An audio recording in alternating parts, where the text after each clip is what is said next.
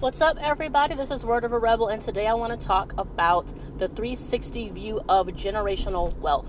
A lot of the time, we only think about generational wealth in terms of financial assets, but we forget that generational wealth includes also the information, the knowledge, the skills, the history, all of these things coming together to make you uh, inherit that generational wealth.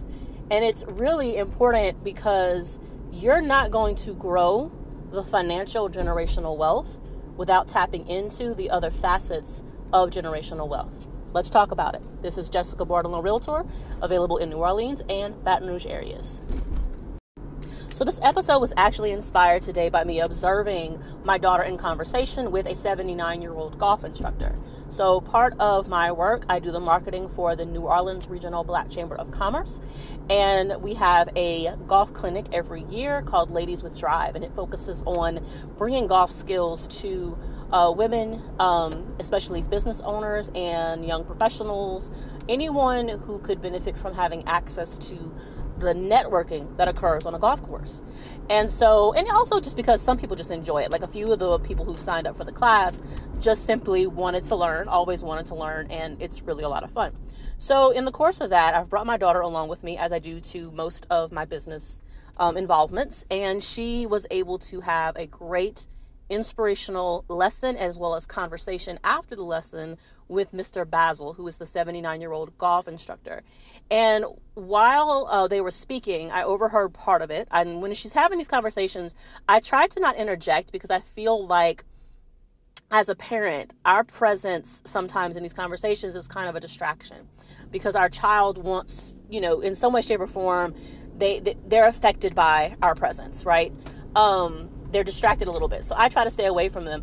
But I was able to catch part of the conversation. And then toward the end, uh, Mr. Basil um, waved me over to come and, and talk with the both of them. And the reason I do that with elders is because I want to give full respect to whatever knowledge they're trying to impart to my child. And I want to encourage people to do that. It's just a slight, a small signal of respect saying, I know that you are teaching my child something about your experience. And after she speaks with you, I'll be able to debrief her on my thoughts and in response. And of course, like I said, you know, you stay close, you listen a little bit um, so that you can observe what's being said without intruding in the conversation. Just a simple respect thing. And your child benefits from it. So at the end of the day, what the conversation was about was about perspective on life from the mind of a 79 year old, this man who has lived all this time. And he spoke about his reflection on his own heartbeat, being able to hear his own heartbeat during a doctor's exam. Um, he spoke about his perspective on birth and death.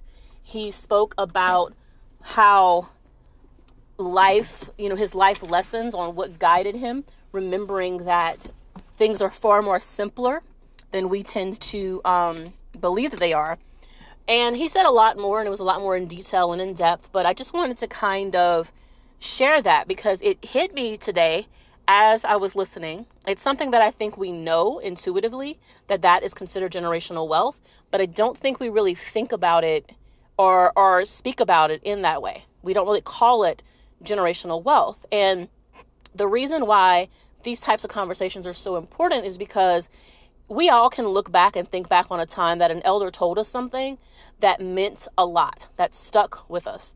And it's those important moments, those are the moments where you learn your life philosophies. And so uh, I'm very proud of my daughter because she truly enjoys these kind of exchanges with someone of the older generation. She feels like there's so, she sees the value more than I think a lot of people her age do. Um, and I think the more that we expose young people to people in an older generation, the more appreciation they learn for their stories, for their experience, um, and for the love that comes from the lessons they pour out.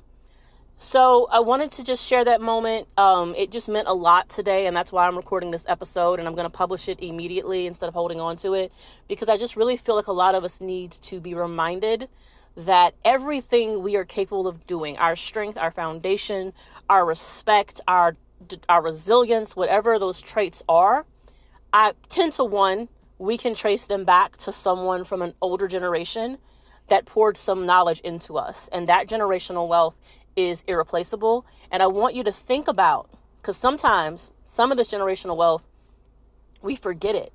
I want you to reflect on those messages from someone older, whether you knew them personally or you read their work or you listened to their interviews. I want you to reflect on something that that person said that you haven't been living, something that you know is true, but maybe you've been living in doubt. I want you to tap into the encouragement, the inspiration, and the perspective of those older than you at whatever stage of life you are in today reflecting on a past generation. Because even if you're someone who is 80 and the person that you're thinking of would be 100, but maybe they passed on, that person was still older than you, they saw a time before you, they brought a perspective that you never had. So, for all of us, regardless of age, remember the wealth of what people poured into you. I want you to walk in that. They would they would be so honored and feel so loved if you did. And I hope that you share these bits of knowledge anything that you think about i hope that you maybe you make a post about it today whether you record a video whether you create a text image whether you write something on you know facebook or twitter if you don't if you're not into the visual side of social media just drop that knowledge pass it on because if someone gave it to you it's not just for you. Pass the wealth on. I encourage all of us to pass the wealth on today this has been a brief conversation about generational wealth, and I look forward to talking with you guys. Be sure to hit me up on all social media platforms at Word of a Rebel. You can also follow my blog, wordofarebel.substack.com, where I share a lot of financial and inspirational information. Peace.